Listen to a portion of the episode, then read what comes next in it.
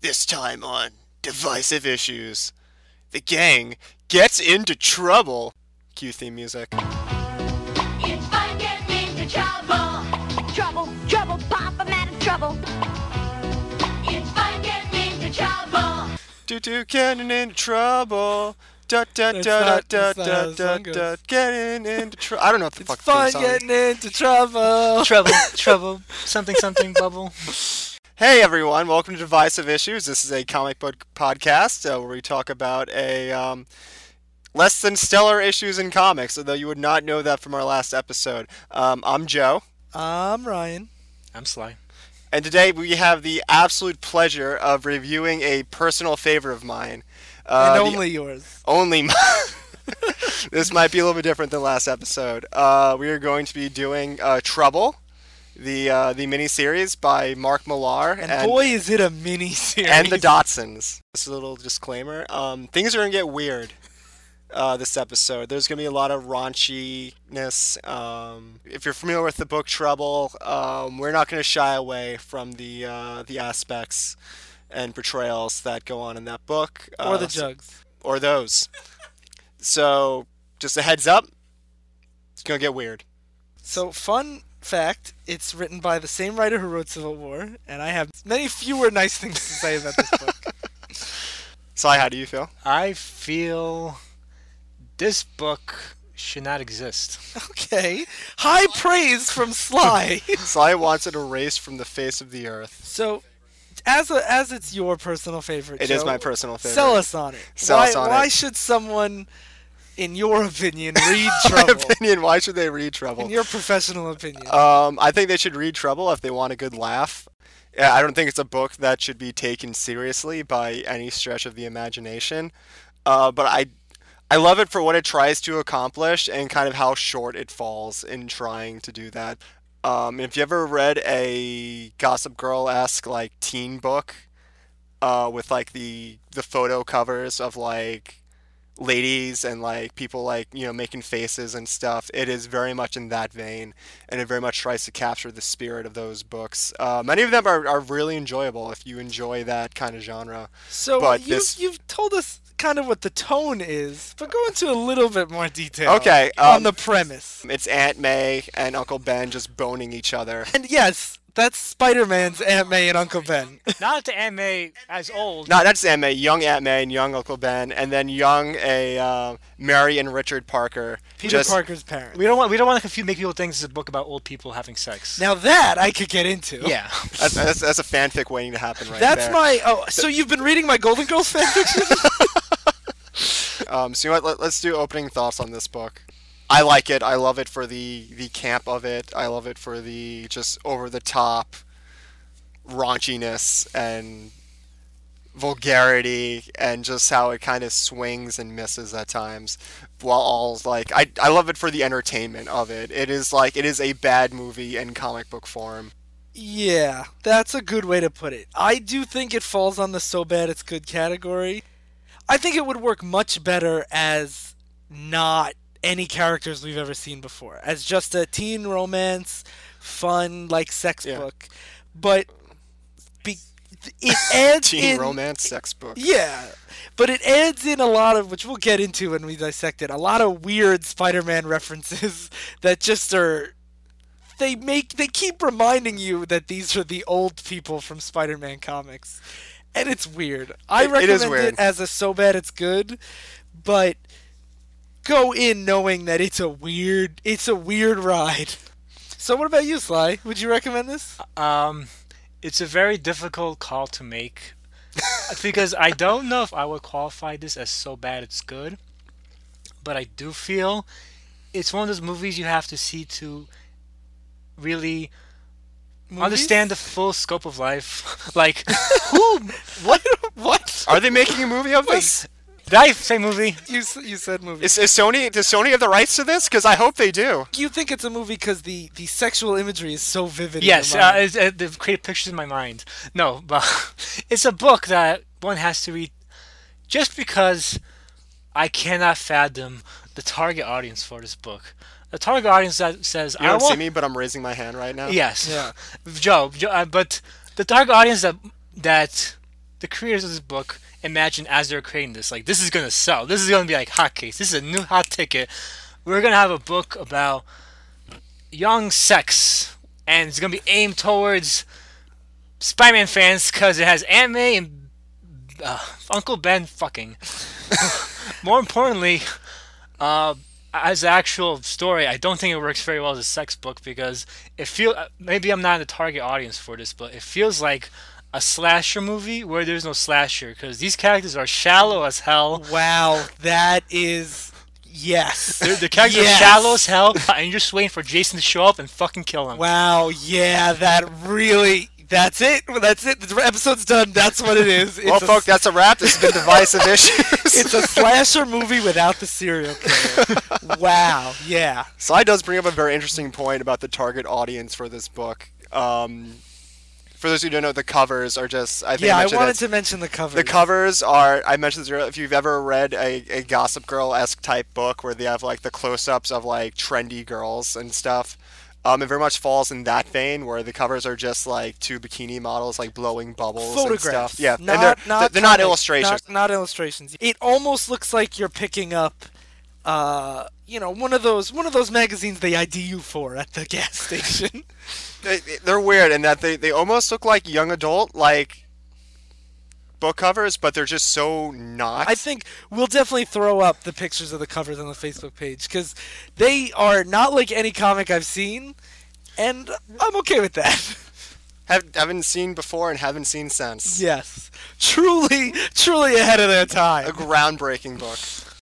So I know Sly wanted to talk a little bit about the epic line. All right, so imprints and comics. Basically, if you probably ever read any comic ever, Pull you up a chair, children. Yes. Uncle Sly has a story for you. if you never read any comic, you've read uh, probably read an imprint because stuff like uh, Sandman, Neil Gaiman's Sandman, uh, and books like that, oftentimes they get published under a different name than the main company. So DC uh, published, I think he was Vertigo, right? Yep. So DC published Sandman, but they didn't want it to be. They, they wanted it to follow different rules from the main universe, so it wasn't bo- bogged down by sticking to continuity. It wasn't bogged down by the uh, having to follow editorial mandates. Basically, you want to make sure the creator had more control. It wasn't. It was the creator was allowed to do whatever changes they wanted, and also it freed them from the expectations of a DC book. So stuff like Vertigo, They could play loose with continuity. of Exactly. stories. We talked a little bit about this in the last episode with the Max line when we talked about the Punisher. exactly. that they were more mature, they didn't follow the same kind of rules, and Marvel tried that as well. And I don't think Marvel's ever had a line. Max is, has been pretty popular, but Vertigo I feel like is the gold standard Yes. for imprints. Ironically, Epic orig- the original Epic came before Vertigo, uh, by created by Jim Shooter, um, and it was successful during the '80s. It was never it never reached the heights of Vertigo and overall quality, but in the begin- Vertigo has books like Why the Last Man, Why Last Man? Uh, a lot Sweet Tooth, books that a lot of non mainstream comic fans probably are familiar with. ba- basically these kind of imprints they, they appeal more to non-comic fans because they're so atypical from from what comics are expected like they follow more mature stories uh, they, they might not have characters and costumes running around and They basically usually like have a beginning and an end. yeah, the creator tells one story ends it and so you don't have the problem of knowing all this backstory epic was created by jim shooter as a way to create uh, create our own stories in marvel and first it was only for creator stories like completely original stories later they started putting more actual c- characters from marvel in dark stories and epic and it lasted for a while but by the 90s it kind of fizzled out they only revived it for one one uh, mini series or so every now and then but uh, Bill Gemmis, editor uh, in chief at Marvel, uh, during a time of trouble, Bill Gemmis is a creator we'll probably be talking about a lot because his entire collection of notable works is worth reviewing on this podcast. I'm looking forward to it. Starting with Marvel, and Marvel makes trouble look like a masterpiece. If I I take back what I said in the beginning, if any book is important to, for any hu- every human being to read, it's Marvel. but last issue of Marvel isn't actually an issue of Marvel. It's a s- submission guideline for Epic, and Mar- and Bill Gemmis says, "I love writing this series, Marvel. It was something completely outside the mainstream. No one liked it, not because it was shit, but because no one could appreciate its brilliance." Yeah. which is not true. Well, we'll find out, won't we? Yeah. But um, and he said, I want more stuff like this. I don't want books like Marvel to be thrown to the wayside by biased Marvel right readers. I want to get its own audience. So I'm gonna make this new line epic, and we're gonna fi- make more books like Marvel.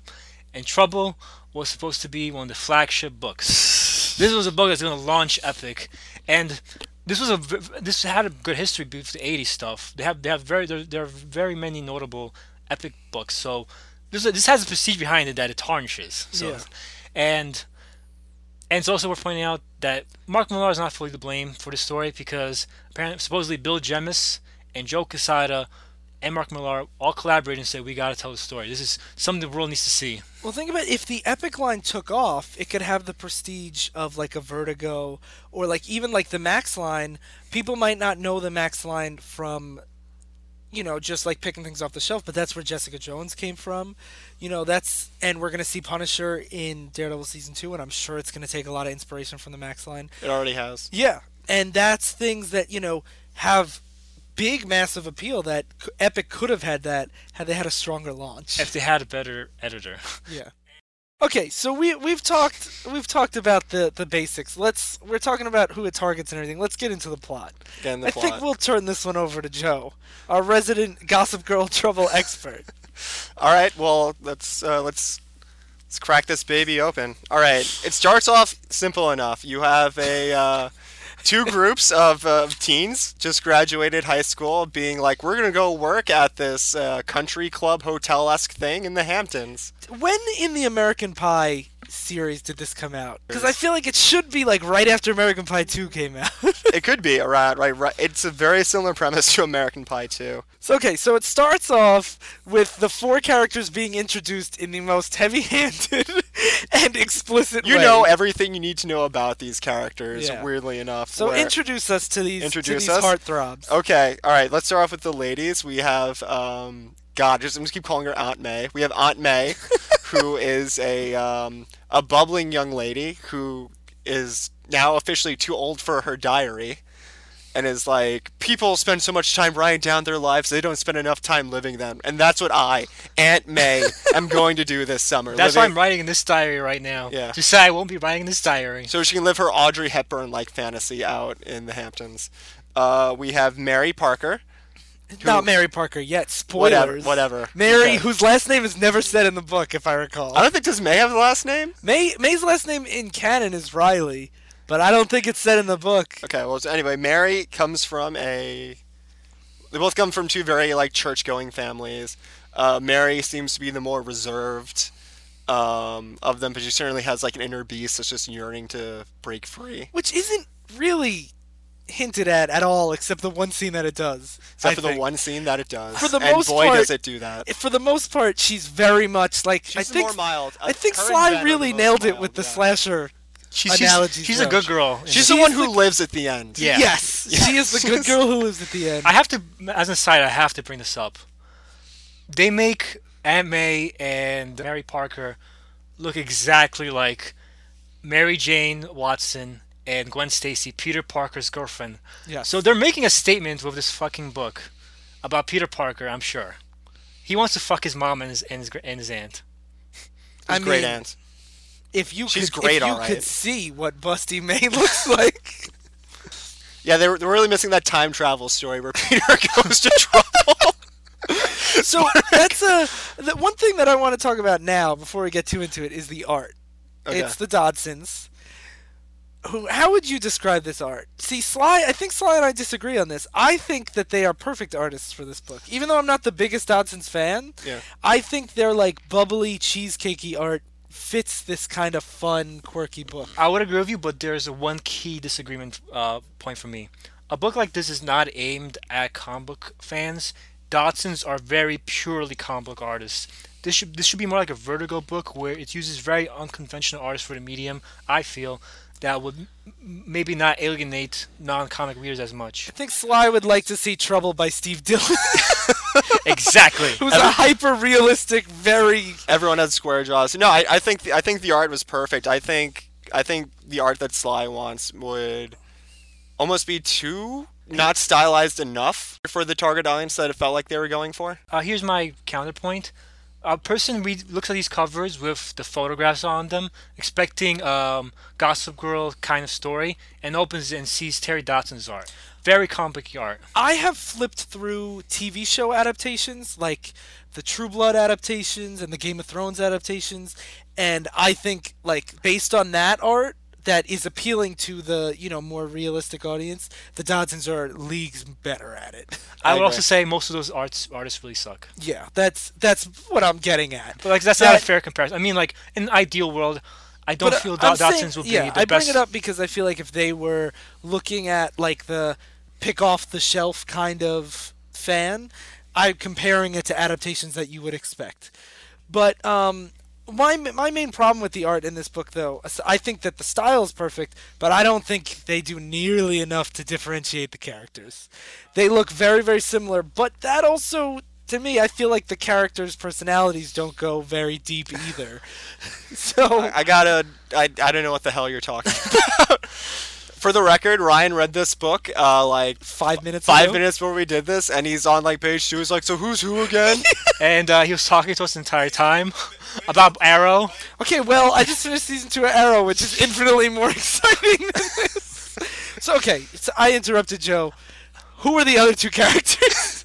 so we have May, the crazy party girl getting away from her strict family, and Mary, the churchgoer who wants to stay the churchgoer. they're both. It's weird because they're both like, "Oh, you're both gonna go to church," and May's like, "Yeah, totally." Except I stole this bottle of Yeah, schnapps. May's like, I stole alcohol, and Yeah. Mary's like, I called ahead to make sure the pre- the pastor has seats saved for us at church, because that's how subtlety works when you write books.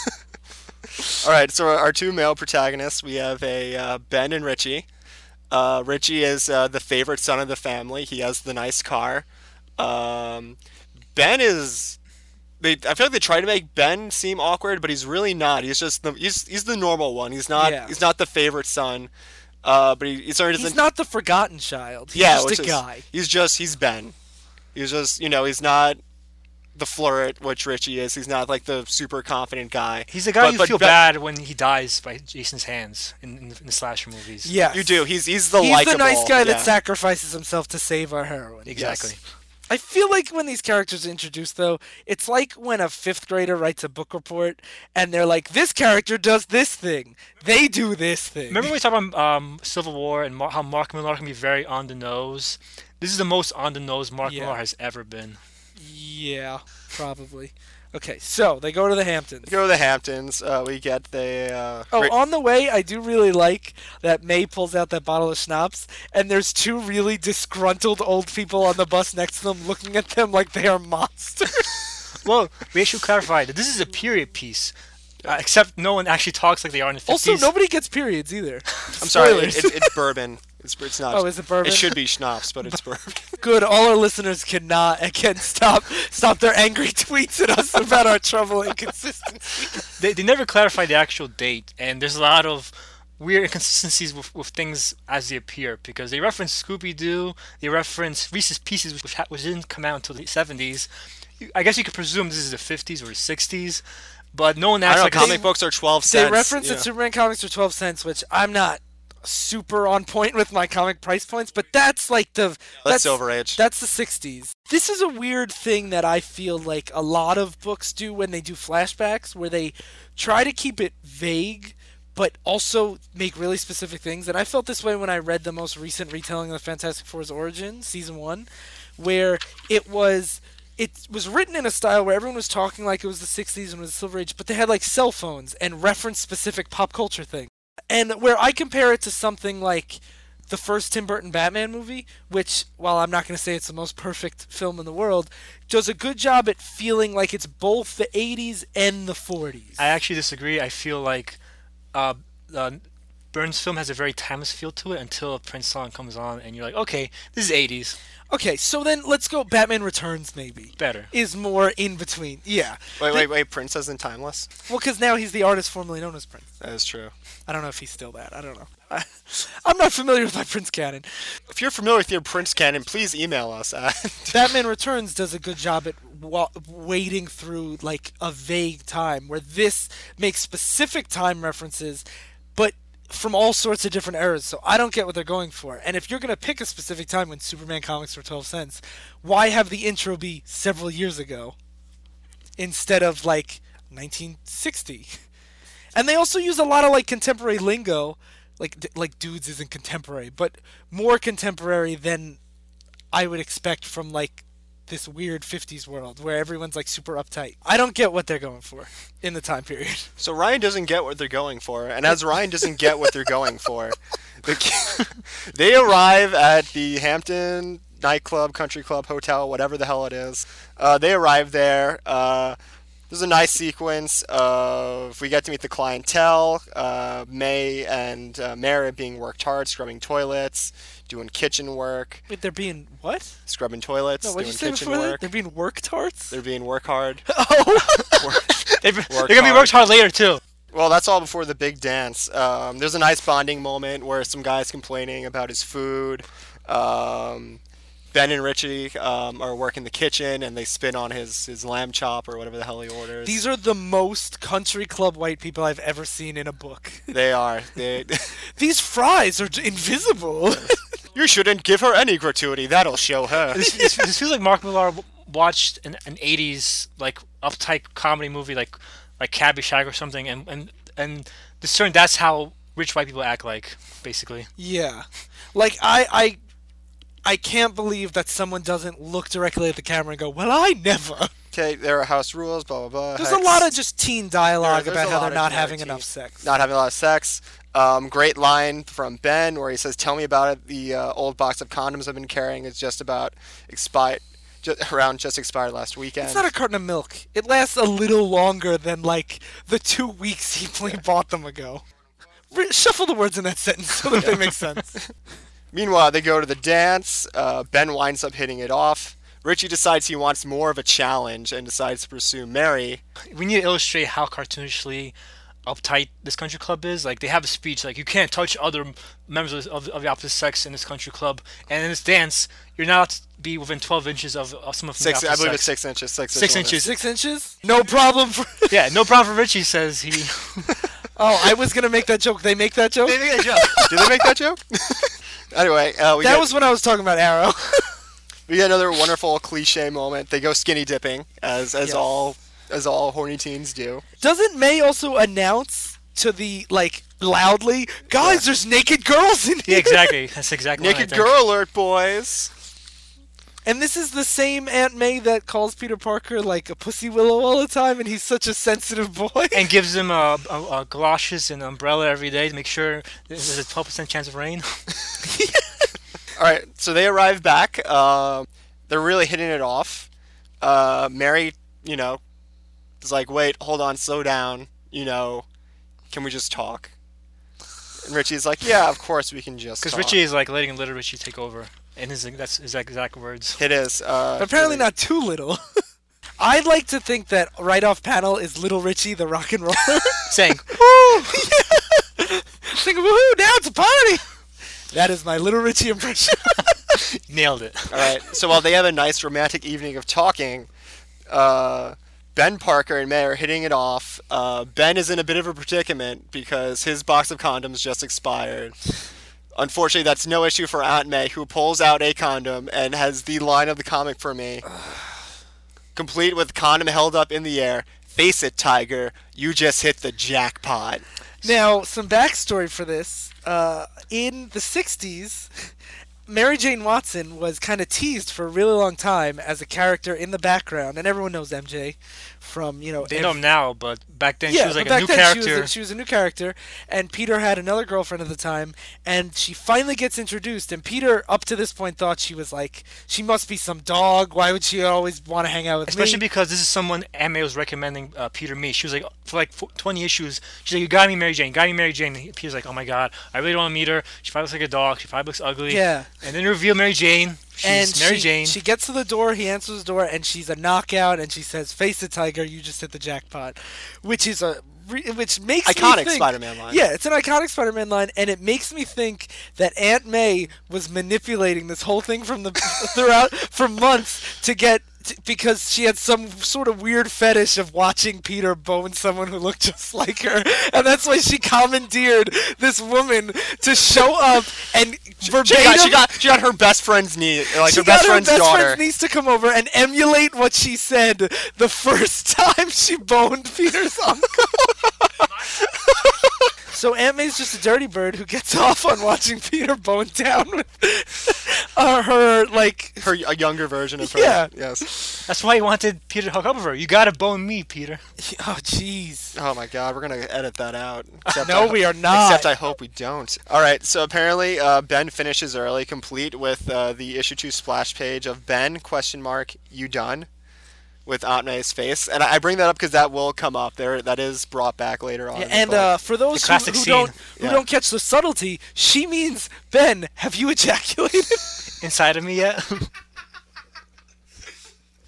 Uh, he did. Um, they, they share their life aspirations. Um, Aunt May wants to get a Scooby Doo mystery machine. He wants to start a family and like settle down, and she wants to become Daphne. She's got the right hair for it. I mean, she's and the jugs. All right, so fast forward, we do that. Uh, Richie's leaving. Um, Where's they- this- Richie going, Joe? Richie's going nowhere. Um, I take it back. Richie's not leaving. Um, Mary's leaving. Uh, they had such a Where's lovely. Mary going, Joe? Mary is leaving the uh, uh, God, what is it? Whatever, like bungalow thing that they stay in, like like the uh, the, the board for like the the hired stay. Mm-hmm. Um, and Richie's not very happy with how the night went. And a, uh, What is his with- exact words? uh, damn Bible thumping, clap happy guitar playing priests. Because while Ben hit the jackpot, Richie hit the jack off.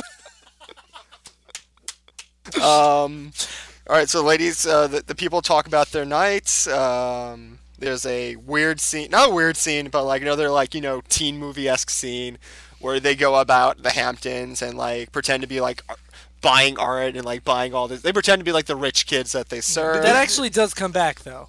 It does come back, but this really seemed like Mark Millar was struggling for a fucking plot in this issue.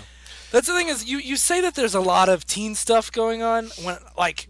That is really the only way to put it. There Yeah. is a lot of Generic these, teen stuff. A lot of these five issues are just like I saw a teen movie once. As someone who grew up loving like really stupid teen movies, Yeah. it is. This is like ripped right from the pages of Amer- pages, right from the like s- scenes of American Pie, Yeah. and like Ferris Bueller, yeah, especially Ferris Bueller. yeah, and like even though those it, you know are classic movies, they have charm that doesn't come across in this book Yeah. because these characters I don't care about. That's the them. problem. Like those movies you like because you like the characters, you want to see them interact. This book, you're like, when does I don't, I don't even know what you're waiting for. I guess you're waiting for the end. And I do feel like prequels try to get away with this a lot, where they feel that they don't have to develop characters deeply because oh, we already know Aunt May and Uncle Ben and the Parkers. We don't need to go deep into their characterization because people already have an affinity for them. But they are so far detached from those characters that we know that I have no affinity for these characters at all. Uh, I do want to say I do I do suspect there was a point where they were writing the story just as a t- teen girl book, and they realized uh, there is like no way to generate any interest in the story. Let's make him fucking Emmy and uh, Uncle Ben because this story has nothing else going for it without that fucking appeal. That what the fuck appeal of this is Aunt May and Uncle Ben. I wonder that that is very possible, but. And then they just add in those four Spider-Man Exactly. references. I'm not saying uh, they finished the book and wrote it. I'm just saying as In, they're like, the developing this pre- idea, yeah. as they're developing this idea, I wouldn't be surprised if they had this outline as their teen girl book and they said we need more, something more to this. I wouldn't be surprised. I, I, I would have felt that like they, they had it in mind as a as a teen girl book, but starring these characters because there's But without without the, without, without the Uncle Ben uh, stuff, I don't think there's anything really interesting about this book. I mean, I I read it like atta- I, you guys have attached it a lot more because I think you guys like Spider-Man a lot more than I do. You've kind of imprinted the Spider-Man love on this a little bit more than I have, where I kind of read it as like a standalone thing. You just love the characters that much, Joe. I, you know what? I I liked I like the the around town hijinks scene probably a little bit more than you guys. It didn't have the heart of any of the movies, but you know, like it, they were nice scenes. Like the scene where like they're driving around the car and the uh, um, the car dealership guy was like, "Oh, I know you kids can't. You know, you guys are just you know kids messing Yeah. around." But I've been up behind a desk all day, and this is the most fun I'm going to have. It reminds me of those times when I was in high school and I would go around with my friend Brian and we would pretend to be shopping for mattresses and take naps in sleepies. The Wild World of Ryan Lynch is a teen.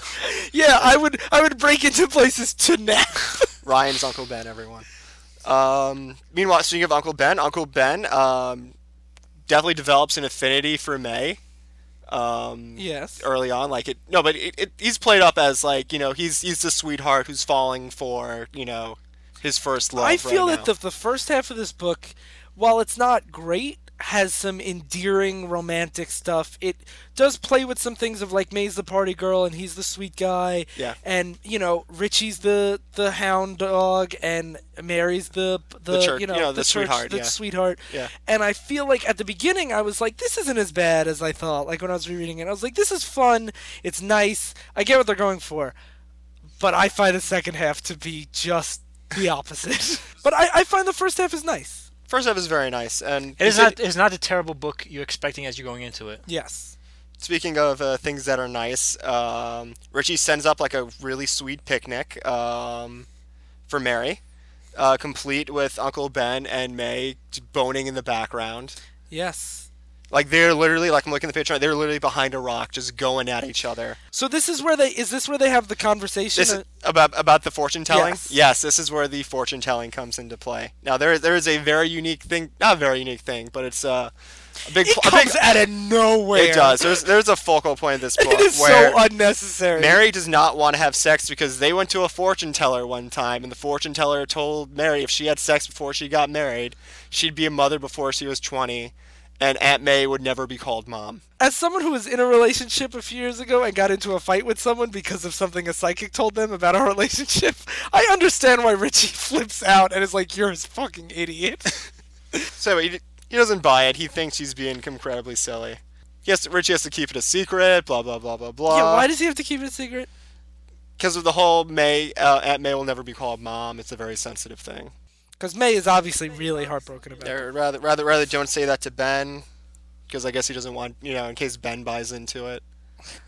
I guess. Because cause Ben's a sweetheart and wants a family and stuff. The prophecy foretold. In case Ben's also an idiot. All right, so the rich kids show up that they were like showing off to in the jewelry store uh, during you know teen hijinks Mm-hmm. earlier. Um, they all yell at you know at May because apparently she's not a rich girl. She's just you know You'll someone never who be works. like us. You're just trash. you'll never play polo. Yeah, it's You'll never it's- ride around on horses and hit this ball. It is heavy-handed how rich white people these guys And are. also, the guy they, they actually have doing the insults is just this fat, overweight, ugly guy. Yeah, Okay, all right, so that leads to the end of the issue. and this is where, Where? the book turns to shit, in my is- opinion. this is where we, we take like like it was already over the top, and this is where we just go into yeah, full overdrive. Um, Richie consults May, uh, and the hound dog he is, he he plants one on her. Um, and then because she's they, really heartbroken about being called like trash and Yes, stuff like being- that. Which is it for me when I hit the scene, I was like, this is a real scene with like heart, and like Yes. this is like she's it. Re- now that I think about it, it reminds me a lot of MJ, where she's like has all these personal issues, but she hides behind this like party girl exterior, and she's like really insecure about Yeah. her like how the world views her, which is interesting from the character who we've only seen as the promiscuous party girl. So, so as Ryan was reading this, he was thinking, "This is where the book's turning around finally." Yeah, and then like Joe says, Richie makes his move on May, his brother's girlfriend, And they fuck. and they there is no hesitation on May's part at all. They super she dives right into they it. yeah they dive right in. And I have to clarify my perspective reading this book, uh, because of the art, I did not gather that was Richie at first. For real? The hell wrong with you guys? I am. I am. Uh, uh, in my defense, You're indefensible. Ri- Richie has brown hair. ben has light hair. you are right. I'm, how, can, how did I make that mess that up? Uh, for the record, when I was reading it, I go, "Is Ben the one with light hair?" And Joe goes, "No, are you an idiot?" And then you thought about it, and you were like, "Yes." yes, you are an idiot. I shouldn't have to tell you. But I think that they do save their names a decent amount of time, which is helpful. As you finish, as you go through the book, you will get it more. But I do feel Dotson's Dotson's art in general, and it's not just him. Most comic, very comic artists do a very idealized person, and when the idealized person, when it's repeated, they, it makes characters look very similar. Well, I think this is one of the reasons why costumes are so important. And in a book that has no superheroics, when you have artists that are used to drawing, like you look at any, s- like most, like you look at Superman, Batman, Thor, Captain America, you take the color out, they all look exactly the same. Uh, there's an episode of the Superman cartoon where Superman puts on Batman's costume, and everyone's like, "Oh look, it's Batman," because Superman has the exact same jawline. Yeah, and I feel like when you don't have any costumes and it's just people in regular clothes and their outfits change every scene, it's not like Scooby Doo where they all have the same clothes. It does, it does get harder to follow. that's another point for why I do feel Dotson's aren't a good fit for this book because they are used to drawing more complicated characters where you can easily distinguish them more easily. I think you guys are still crazy. I can't believe both of you had such trouble distinguishing the characters in this Such- book. Trouble. Such trouble. By by this point, I was good to go on everybody. And the first issue, I wasn't really paying that much attention. This this was my final confusion point because after this point I'm like, okay, after this huge reveal, I have to make sure I fucking know these characters because now it's getting to actually matter. So it seems like at this point it was really just us not paying enough attention. But I would like to point out that the book did not give me any reason to care yet. I, I disagree. This book gave me every reason to care. From page one, Joe's like, I'm I am hooked on this story. Tell me more trouble. Tell, Well- tell me more tales of teens. Okay, Um, speaking of that, hey Joe, tell us more about Trouble. all right. Remember how I brought up the scene about like you know May being like, "Have you ejaculated yet?" Issue three opens up with, "Is that it, Richie? You done?" And he's he's like, "Are you kidding, May? I'm only just getting started here, baby." Oh, Earlier in the book, May does complain that the sex with Ben is just okay, but he's very generous. but he's very generous, which to me I took as like an oral thing, but I think she means he's just very nice. I, I took it as a he's not very selfish. So in- there in is that, there is a but- parallel between May May being slightly sexually unfulfilled and Richie not getting any fulfillment at all. All right, we got the next few pages are juxtapositions of This fr- I hate this scene. of a, It's what do you comical. call it? Of, uh, I hate this May and podcast. Ben talking about how great uh, Ben and Richie are, while we get like panels of them like making out and like boning each Yeah, other. so it's Mary and Ben talking they're- about yeah how, super happy they are. Yeah. Um, May has a bridal magazine. Um, no, sorry, no. Uh, Mary has a bridal magazine. I can't believe you guys mix up the characters. I mixed up the. na- I'm sorry, they're both M names. Come on. they're they're really similar. names. Anyway, Mary has the bridal magazine. I want to point out it's probably been like a month. she does point out that they were sold out of all the other magazines, Sure they And were. she needed something Sure at the they salon. were. Sure they were, Mary. but it's really like Ben and Mary are like the definitive like the their significant other leaves and they lean against the door and fall on the Swoon. ground and They they, swoon. swoon. and they're like we're so, and they're, they're I think they like talk about how lucky they are and how great it is that the four of them are so happy together. Yes. and it's cut panel by panel with May and Richie just fucking each other. Yes. And it's normally like I would like this would be like more emotionally driven, but I have no reason to really like the two adulterers at this point. If the story took itself seriously, it would be a very powerful scene. yes. But it doesn't, so it's just pretty comical. So instead, I'm just like May and Richie are assholes. So Yep. there goes half of the characters in this book. I don't like them very much. I will give this issue some credit. This is the first point where I can kind of see the market they're going for because the books like Teen Girls like they like love triangles, they like cattiness, they like conniving. Not stuff all, like that. but, not all like, of them, but that's a Th- very, there, there is a Well, market look at, for when it. you look Th- at Twilight, for yeah, example. there, there's a, there's certainly a market Yeah. for this kind of But story. here's the thing: is I would agree with that, but the scene right after that you were just about to get to, of Richie and May talking about it, is there is no love triangle.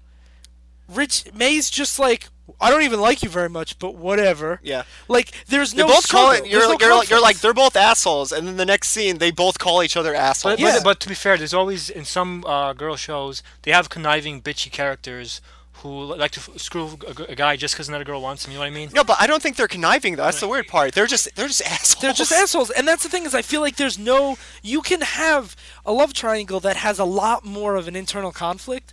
May just d- Richie May and Richie just don't care, and there's no it's just it's really exploitative to me because it just feels like this whole issue is let's laugh at the nice people. It it feels like there aren't there's no struggle, there's no guilt. It's just like fuck these nice guys. And that like I don't like that. I just to me it feels like Mean spirited. the, yeah, it's ve- that's the word I've been Yeah. looking for as I stumble through this. It feels very mean spirited, and as a romantic, it just breaks my heart. Breaks his little heart. See, Ryan could have been the target audience for this book. about- Yeah, about people could've falling in been. love. I'm a sap. Ryan is a sap. I'm a big romantic sap. Also, jugs. and I would just I would like to just point out that we're making a lot of jokes about like how like jugs, and normally we bash cheesecake art because it's ridiculous, but this book leans into it so hard that look at the covers. The book is hey guys jugs.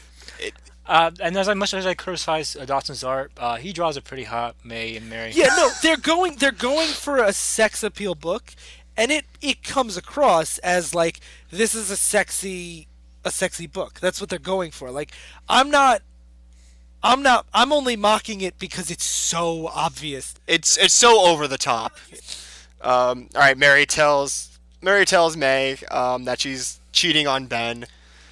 Um, what's- But doesn't mention that it's with Richie. does not mention that is with Richie. Uh, Ben's too serious for his own good, anyways. Besides, not like he's ever gonna find out. Be a good girl and cover for me. And she even says like it's not like I'm having an affair. I had sex with him 3 times yesterday. I'm sorry, it was twice last night and once this morning. Oh, Ryan. sorry.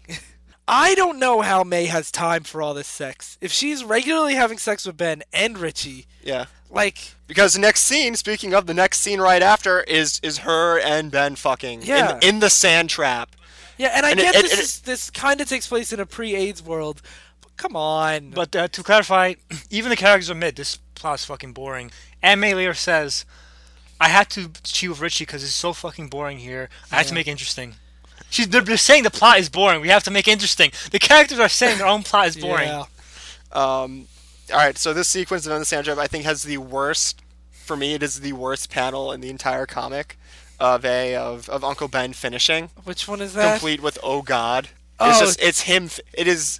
I would be like- fine with it if it wasn't for the bead of sweat on his brow. It's just it's gro- like it's gross. It is. You know exactly what he's doing. Un- It Unlike is- the tasteful previous uh, cum shots. I will say that uh, it is nice to s- it is refreshing to see a realistic O face, which is just gross. Uh, I feel like we'll be seeing another one of those in a, in a book we plan on reviewing down the line. Um, which one?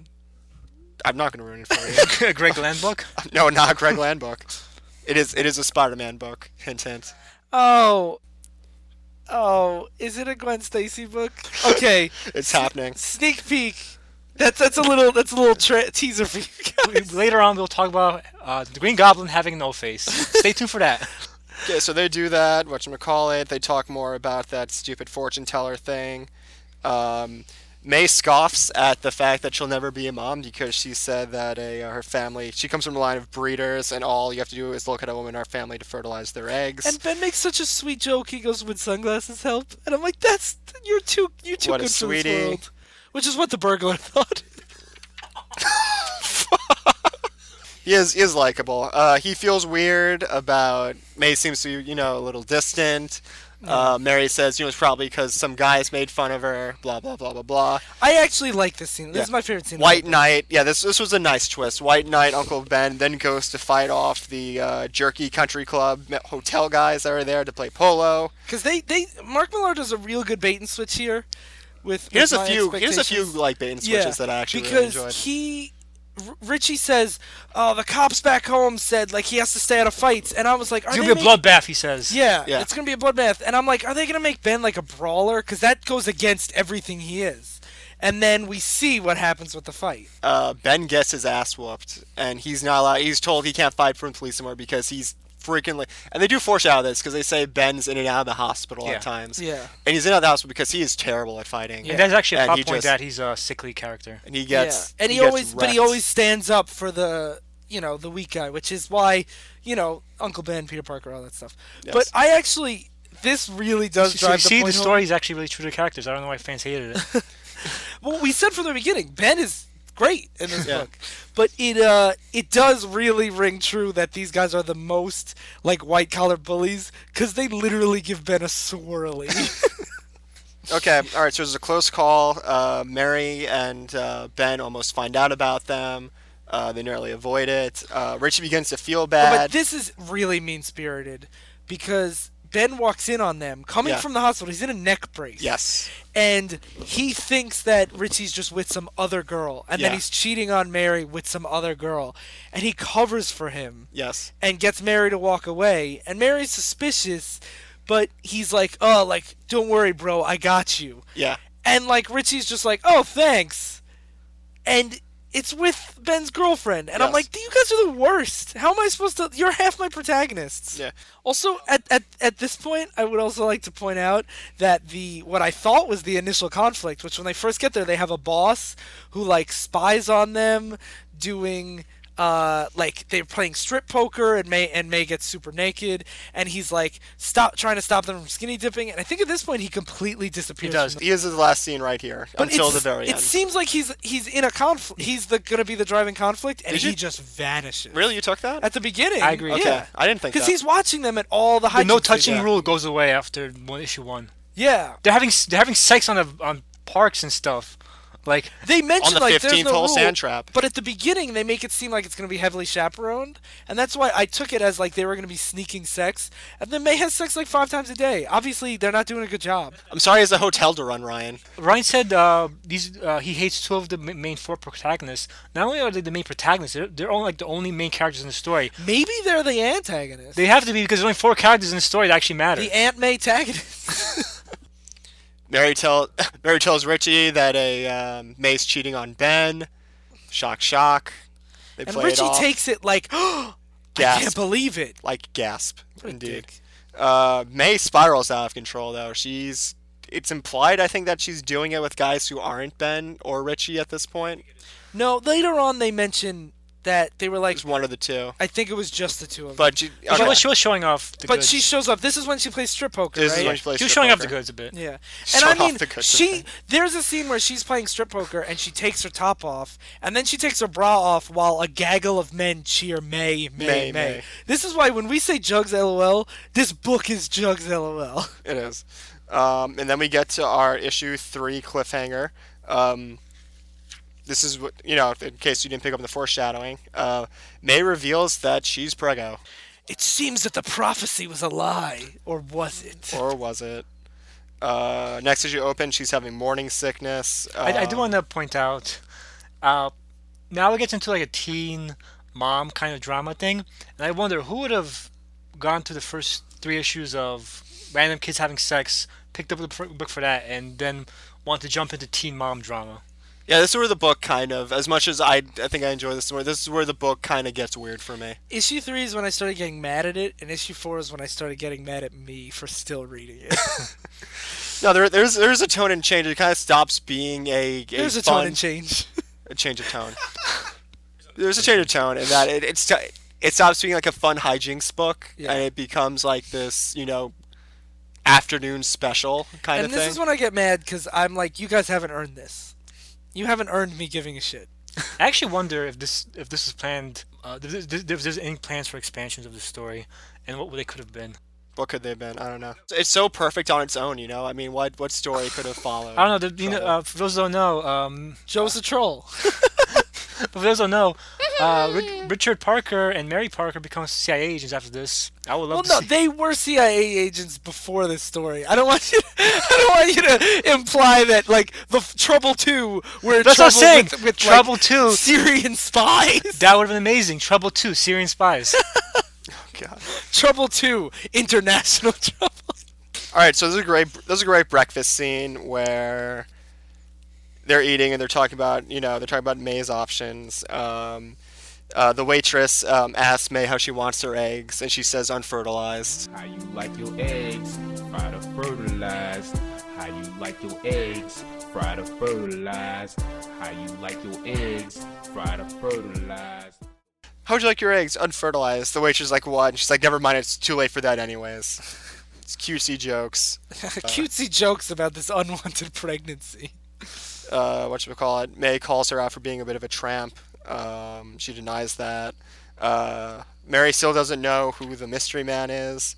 Uh, and the prophecy comes up. They're like, "Yeah, what a load of you know bullcrap that was. You know that prophecy about me not being a mom ever." I love how it's called a prophecy too. Like as make, make it as, Yeah. as dram- as dramatic as Do we possible. call it? Do we call it the pro? Yeah. Are we calling Or it- have we been calling it the prophecy? And I also feel like this, like, is it a prophecy? Is it not? Is so hurt by the fact that we know that like Aunt May is going to adopt Peter and all that stuff. Like, It's just like the prophecy in the Star Star Wars prequels. George Lucas ripped this off actually. You're the chosen one, Aunt May.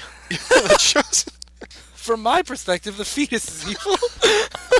Okay, so just to bring you up to speed, um, they're like, yeah, what what a bunch of baloney that prophecy was. May's like, prophecy being baloney, eh?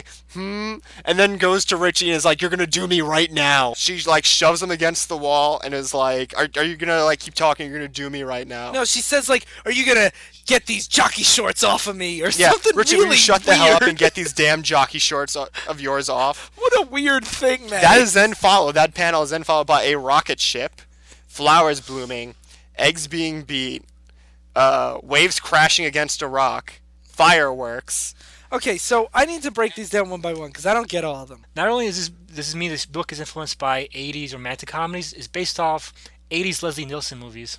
which are way better. So okay, the rocket ship is an erection. The flowers are she's being deflowered, right? Okay. The beating of the eggs, Frying, uh, fertilizing eggs. I, but I, you guys looked at these metaphors way too literally. Wait, These wait, are, This is very deep sym- symbolic imagery, Joe. We have to. no, they're and- not. They're just like like really physical exploding. Like this is a sexual eruption of like things happening. oh, I just assumed that she like deflowered, right? And then like beating I mean, eggs. you're not wrong. I mean, because he you know. finally doesn't have to beat off. He's now beating off into the eggs, right? Guys? Listen, this is a great work of art, and you know the panels of it are open to I interpretation. see the waves. I I guess he's just like he's really built up. Yeah. but he has. He's not. He's been fucking May three times a day. That's the tagline for uh for issue three. Fucking May three times a day. Okay. Um, we also get we get a, a panel of Mary um, with more sex beats, more sweaty sex beats. Coming out oh, of her those face. beads of sweat. f- Yeah, make, which is- for oh, some man. reason of all the imagery in this book that grosses me out so That- much. Because this is a book sym- symbolizing this character just orgasm. No, but like I'm fine with that. But it's the sweat that makes it gross. Yeah. It's all icky and stuff, right? Ryan? Yeah. And Richie actually wants to stop. She he, he begged begs Mary. her. Mary, please, we've been at it for hours, and Shelby's got me working at 6 a.m. in the morning, and and Mary apparently just keeps going. And he screams out, "Mary!" So the moral of the story is: be careful what you wish for. Oh, I thought it was that uh, Peter Parker's mom's a rapist. All right. Okay. So continuing on. Um, I mean, this guy's got. I have to give props for Peter's dad. He's got. You know, we always see those those images of Peter refusing to give up, and he's when no matter how much he gets knocked down, he always keeps fighting. He gets that from his dad. This guy has sex like five times a day, and he goes for hours. You gotta give props to that guy. He must have. Uh, Mark Millar must have read that issue where Peter's lifting the giant steel pillar before. Writing. Yeah, and the, in this Issue case, instead of a 33, giant yes. steel pillar, it's like I guess His Mary's boner. ass. I don't know. yeah, you have to keep pulling up and down repeatedly, but the same idea. okay. All right. So May kind of has a decision. Um, she clearly thinks either Richie or Ben is. I uh, still the gotta come father. down from all this this sexy imagery. This is them. This is like their breakup. This is where they're officially calling it off. Uh, Richie openly admits he's shallow. He's like, you know, those people who are shallow, and like, you know, like there's you know something. those people there's, with there's the character traits that I have? I have those. some- yeah, no, he's like, I don't have those. He's like, I am just as shallow as I look. And now that you know, me and Mary are are doing each other, I don't need you anymore. And May looks at us like, oh, this is perfect. You know, Ben is clearly the more fatherly type person. So anyways. I'll just tell him it's his. yeah, that's that's, that's how she, the, the way she looks at it. Like she's smiling and she's really happy because now she can have her fairy tale ending. Actually, she actually, wasn't you're, mis- sure. you're misreading that scene joke. I just when rewriting it, I noticed the subtle nuances of Mark Millar's writing. In the scene before, uh, Mary talks to Mary Jane while she's wearing the glasses. Mary Jane, Aunt May while she's wearing the glasses. Um, she says, "Are you crying right now?" While um, Aunt May smiling, smiling, and Aunt May says. Yeah, I'm getting I'm getting very g- good at smiling while crying. And that scene under the glass, you can see she's crying while smiling. She is smiling, but she wanted Richie to accept her. Do you think that? Ah. Yeah, I didn't take that. then that either so either that scene is pointless or that scene is brilliant. You decide. I would tell our listeners to email us what they think, but that would make them have to read it, and I don't want to do that. No, you should read it, listeners. Don't listen to Ryan. Listen to me. Yeah, I wish you guys could see the intense stare Joe is giving his computer as he says, "Listen to me." Listen to me, viewers. You want to read this book. We need to get video for this podcast. Just for this one scene. No, then we'd have to wear pants. Oh yeah. And I can't read trouble wearing pants. What's the point? So, okay, either way, Either way, May decides that she's just going to tell she's Ben. going with Ben. How did this happen if May has all those condoms? Do you know how many times she's had sex? A lot. A lot. Well, they talk about they talk about how the prophecy the prophecy.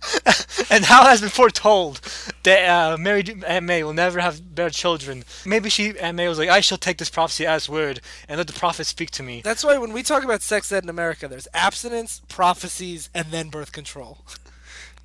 All right, so yeah, actually, I'm looking at this scene. This is one of the more weirdly drawn scenes of a um, Ben and May clearly just like did it again for like however month. Is God, this the I, one- I, I wish I I really wish I counted how many times like each person has sex. They in this listed at book. least uh, uh, Richie and Aunt May. Yeah, but no spoilers. We'll get to that. It's also I feel like the timing is vague. That like I don't know if it's been a week, two weeks, a month. It, it's a summer, so I assume it's been it's been within like at least a week. I feel like Yeah, That's this not goes- a lot of time. It's not a lot of time. for how many times May has had sex. I'm not saying that she's not allowed to have sex with whoever she wants. I'm Are you saying judging she's- her, Ryan? No, I'm not judging her. I'm saying she should be careful of chafing. All right, so they're like, I have something to tell you. I guess they settle May goes first, and she's like, I'm pregnant. And then Ben follows up with, I'm sterile. So, long story short, um, Ben's sterile, and it plays back into the whole he's been in and out of the hospital and beat up because he's been beat up so many times. and Is so- that how it works? Yes. No, no, so he got kicked in the nuts real hard one time. So, so this That's- really is based off of Leslie Nielsen movies. I, I don't know how I missed that. that he got he got the sperm beat out of him. Ben figures out, or rather, I think May tells. Let's take a look. Yeah, May, May, May filled, yeah.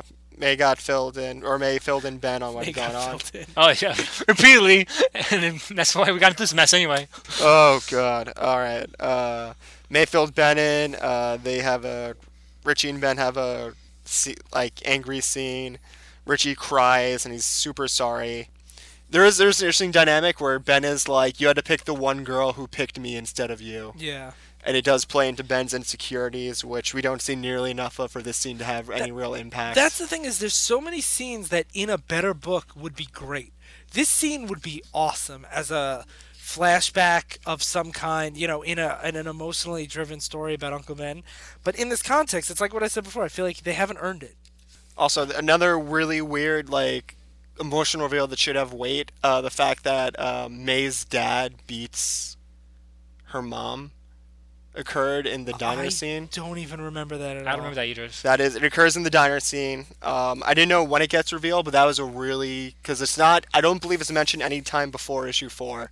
And then she's like, "Oh, if my parents found out. My dad's gonna get so mad, or even worse, take it out on my mom again." I don't remember that at all. It is a really it because it's so random. It is Oh. Yeah, there, and wow, you just, that is that has nothing to do with anything. I guess it's the Mary, like another Mary Jane callback. you know I never really thought about the MJ Gwen Stacy parallels until you pointed it out. Yeah, What a weird thing! it is that really is. weird. And isn't it? It's, it's the title surprisingly dark because the trouble Mary Jane is in is getting beaten the shit up by her dad. Yeah. So we think we're joking. Hey, we're in trouble, and the, tr- and the comic is like, oh, trouble, teen hot book, and the trouble is I'm pregnant. My dad's gonna kill me. So how far into this are we now? uh, we're at the abortion clinic. So, Okay. so uh, if you may notice, this book has very, uh, very harsh tonal issues. Yeah. Yeah, this is this Now- is where it really gets weird Yeah. because, like, like I said, it was this was a, like at the very least, like it was a hijinks, like entertaining book at least. Yeah. And then the tone just is It's kinda wacky changed. and silly and then Yeah. it's super not. Now, so she's in the abortion clinic. It, but it still tries to be wacky and silly. Yeah, like okay, if if you want if you were going to write a scene of a woman debating whether or not she should get an abortion, which is a tragic and horrible decision that anyone can has to make, which also for the record does imply this is a post Roe v. Wade time period, which means it's in the 70s at the minimum, which is weird.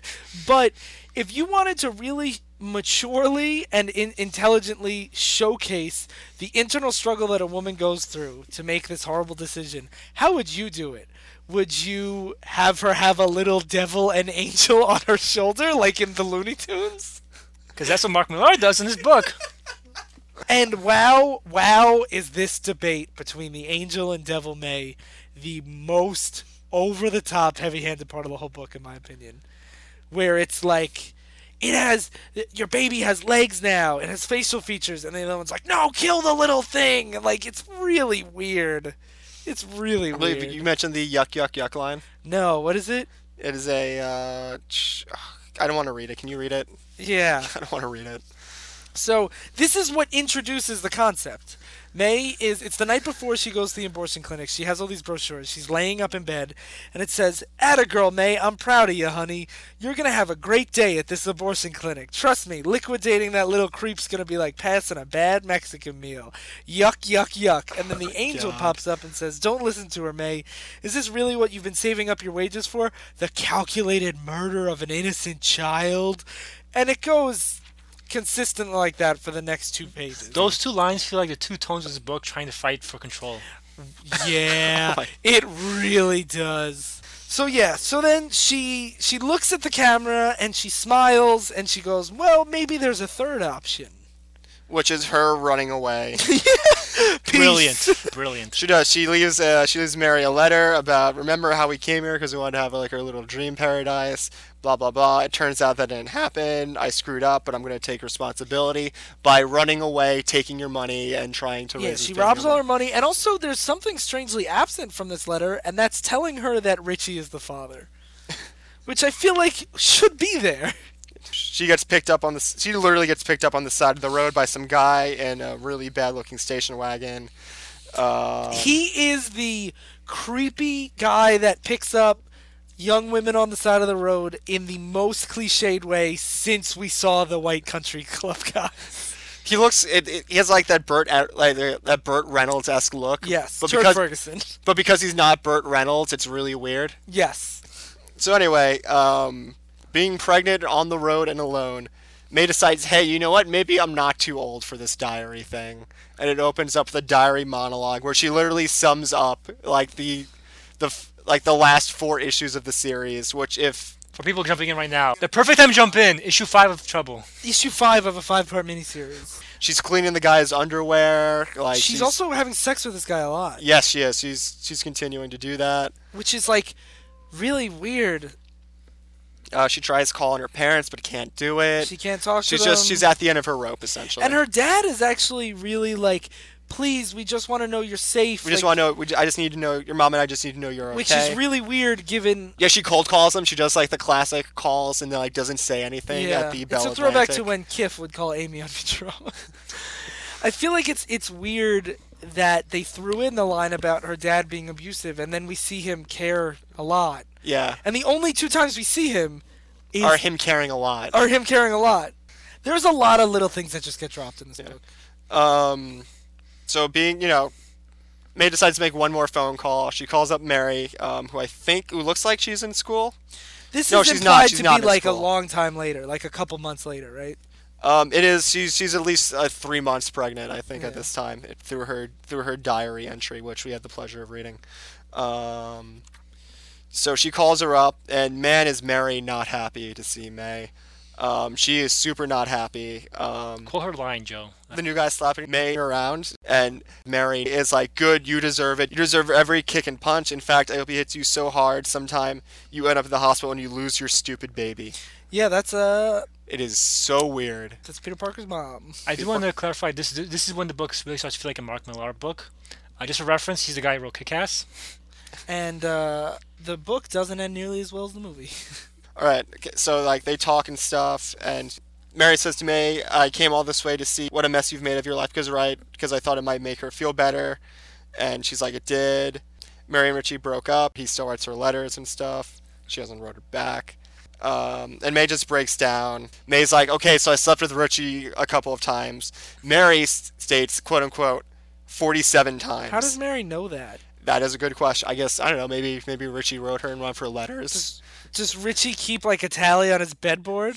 Dear Mary, I'm really sorry that May and I had sex 47 times.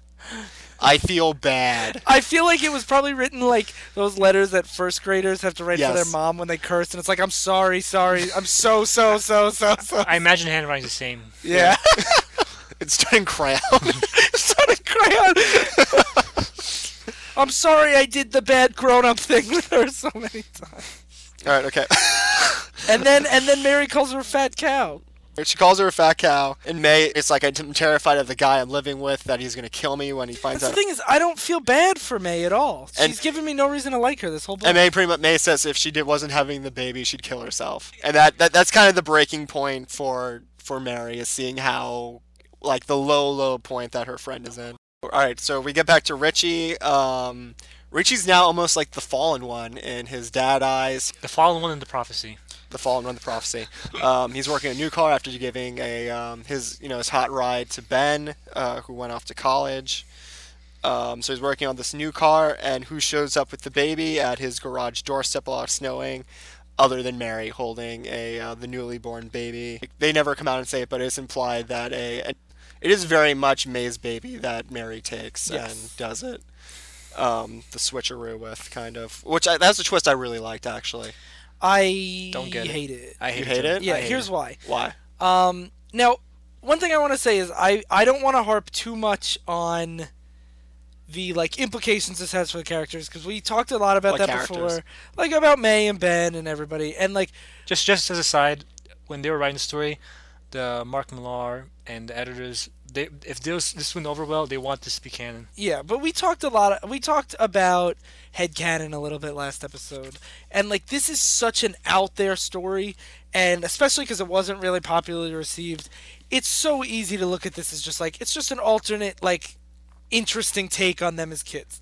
Yeah. So I don't want to harp too much on what that means, but for me, as such a big fan of Spider Man, having th- all that narration in, in issue six talk about how What, much There's no issue six. I mean, issue five. Sorry, I keep thinking it's six issues. God, I wish I wish it was six issues. In issue five, May talks a lot about how much she owes Mary and how like she feels indebted to her and she'll never be able to pay her back. And for me, that kind of hurts Aunt May's characterization a lot. If I if this was to have been like definitive Aunt May backstory, because the thing that I like about Peter and Aunt May and Uncle Ben is that they're not his parents and they are just so kind. They're the kind old couple that adopt him when he has nobody else.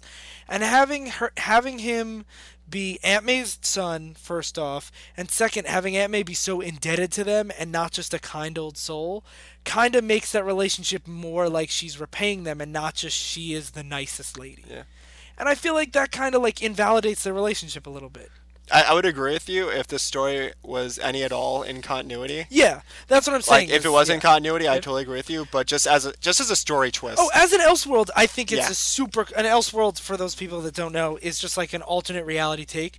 I think having Aunt May be the mom is a really cool twist. I have no problem with that. But at the time, like Sly said, Mark Millar and Marvel, ex- if it was popular, were going to fold it into continuity. that's the rumor at least. That if- Yeah. that- I, I do wanna. I, I personally hate it because I hate. It's almost a cliche that whenever you have like a surrogate father figure and and and uh, kid, Mm-hmm. a lot of times you're revealed to be uh, his actual father. the actual parents. I hate that. I really hate that cliche. But I don't think the twist is inherently bad. But given Aunt May's history with Peter in the main universe, yeah, I don't think it really adds anything at all. no, like it, it doesn't. But like Yeah. just as a twist for this story, though, it was it was Yeah. an interesting twist for Yeah. for this story, not touching upon. and then it Spider-Man and continuity. it makes the prophecy come true. Well, the problem with you saying it's for this for this story, it's good. It has to be good because there's barely any plot to it. If they took out the one big reveal, that's like what's That's what's left. the that's the climax of the plot Yeah. is that despite all the terrible shitty things that May did, Mary is not only nice enough but like so great that she takes May's burden and raises it as her own. uh, because yes, it is like, good for the story because the story would be about literally nothing if it was if it didn't have Yeah. that plot. It really wouldn't be. Okay, well, so anyway, Mary implies it to Richie that she's the baby was had, and now Mary is keeping the baby. And but Richie seems to be confused and does think it's Mary's uh, baby because he, he um he says to Mary, "We never had sex," and he's like, "Oh, well, we did." So I But that's weird to me that he remembered that she had that he had sex with May 47 times. Doesn't remember the one time he had sex with Mary, which is why he broke things off with May. Also, didn't they have sex for hours? How did he forget Yeah. that? She tortured him. Well, that one it's time. repressed memories, Ryan. Like guess. he's a poor soul. I thought that line made no sense, and he was like, "I oh yeah." That's the, that's the first fault in this book. first fault in this book.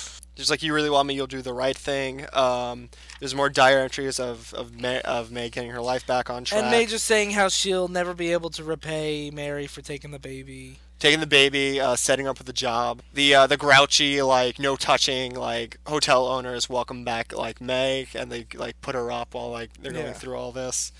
Um, Mary gets Mary apparently she moves up well in the in the hotel chain.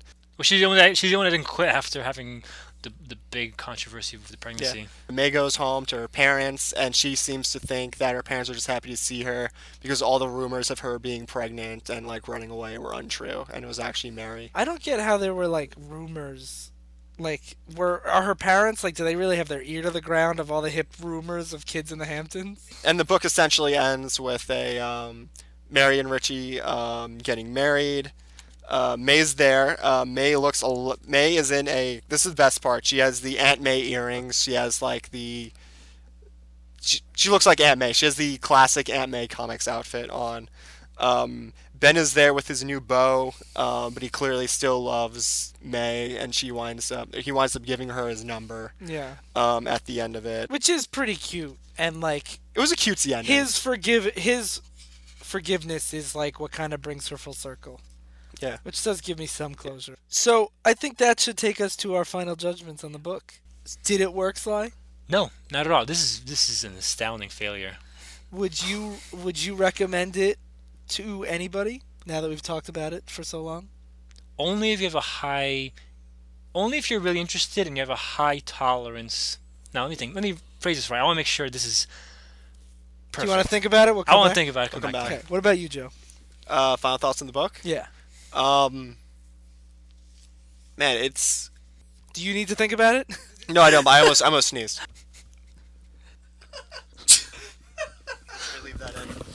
so this has been Sneezecast. Tune in next week, and we'll burp.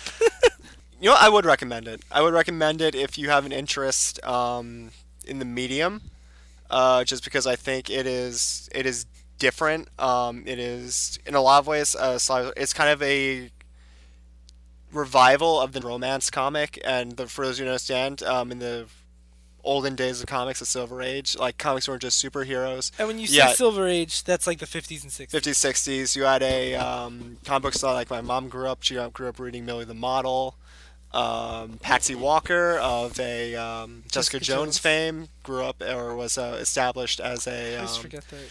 uh, romance character. There were also horror books. Like it, like comics had a lot more genres Yeah. in them. And Joe said horror books, not horror books, by the way. Horror books. Because you might be confused. We're talking about trouble, so you never know. Fuck you, Saul. So this, I I found it fascinating as a take on romance comics. 'cause even the setting of the '60s kind of harkens back to, to that The time. setting of the 50s, 60s, I- 70s, and 80s. yeah, There you go. that that time Of loop. that No, time. but it, it does But- more so than anything else have a 60s feel. Yeah. Um, and it's just, I, I, I, like I said, I think this is the bad movie. You, you can enjoy this in the way you would enjoy a bad movie. You know, It- like you, you pick it up as long as you don't take it too seriously.